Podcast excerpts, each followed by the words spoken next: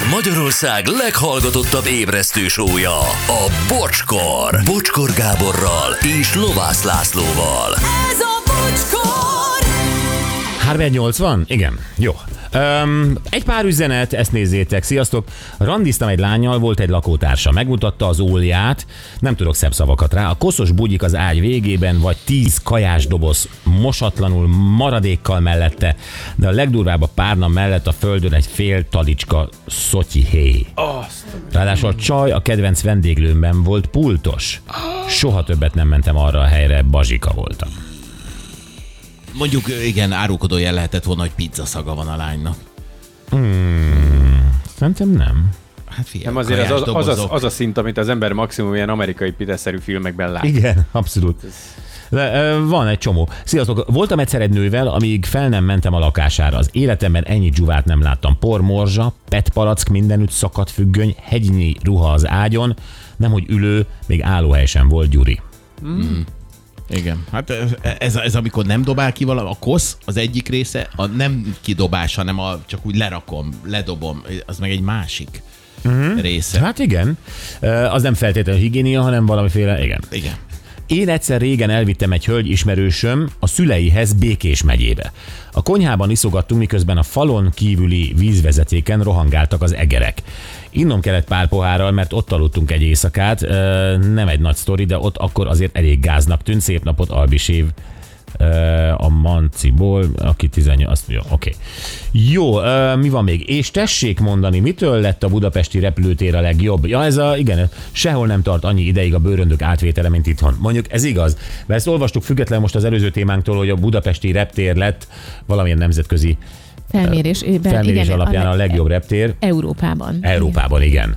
Igen. És ezen én is csodálkoztam hirtelen, aztán, és ebben a bőrönd tényleg itt valami hihetetlen milyen soká érkezik, meg ez tény. Ugyanakkor meg a reptér viszonylag, én, én abban mér- mérem a repteret, hogy milyen gyorsan jutok át a biztonsági uh-huh. csekkon, meg a becsekkolás. Amikor bent vagyok, akkor milyen lehetőségeim vannak, wifi, ö, fogyasztani, dohányzó terasz, igen. Stb. Az, hogy milyen szempontok voltak ott ezen a versenyen, lehet tényleg a kiszolgálást nézték, vagy, vagy mit tudom én, a környezetet, vagy, a, vagy az építészetet, vagy francia tudja. Igen, nem túl zsúfolt, és, és hogy mennyi idő alatt érsz magához a géphez, amikor már ben vagy, hogy az mennyire van távol, ilyesmi. Hát mondjuk egy pici reptér, tehát ilyen téren olyan, olyan nagyon sokat nem lehet elrontani, ez a bőrönt kipakolás, ez tényleg gáz. Igen, a végén. igen, mert- De alapvetően meg nincs vele probléma. Na, alapvetően nincs. Igen. Ja. Jó reggelt, kedvenceim, újabb hallgatótok van, a 12 éves unokám Liliana. Oh. Amíg el nem indul az iskolába, titeket hallgat, azt mondja, nagyon jó fejek vagytok, kérhetnék neki egy háját. Köszönettel hű hallgatottok Timi Pécsről. Hát Liliánának akkor egy nagy... Hájja! Igen. Jó reggel, szia! Jó, megyünk tovább a témában. Sziasztok, egy ismerősöm exe nem szeretett mosogatni, ezért a koszos tányérokat három éven át a közös ágyuk alá dugdosta be. Eddig nekem ez volt a legkiakasztóbb, királyok vagytok, imádás Anna. Azt a mindent. És valaki lehúzott három évet ebben a kapcsolatban? Azért az derék. És nem vette észre? Csak három év után a tárgyal? Én nem tudom, hát valahogy kiderült, hogy mikor, azt nem tudom. Ö, Sziasztok, volt egy barátnőm, felmentem hozzá, bementem zuhanyozni, minden koszos, szőrös volt. Mondom, ez a zuhanyzó tálca, vagy nem tudom, ja, többet nem, hát többet nem mentem fel, pedig egy jó csaj volt, üdv Roberto. Ja, hát a fürdőszoba megint. Kik írtak egyébként többet? Már milyen értelem? Hát, hogy csajok panaszkodtak pasikra, vagy pasik csajokra? Nekem meglepetés volt, hogy nagyon sok nő is írt kemény történeteket, olyan filmbeillőeket egyébként. Uh-huh. És inkább ott, a, ott a, az alsó nemükkel volt a gonda. Az uraknál. Meglepetés. Uh-huh. Hát a, a, nekem annyira nem. Hát nyilván a nőknek több gondjuk van higiéniailag a pasikkal. Vagy szóval a pasi az hajlamosabb, hogyha egyedül él mondjuk, akkor kicsit De ezek ilyen ég- égbe kiáltó higiéniai gondok voltak. Ja, ja, hogy értem, aha. Ja, valaki kata üzeni fürdőbe bement, pasi, büdös, tehát büdös volt a fürdőszoba, és büdös zoknik egész garmadája hevert mindenfelé.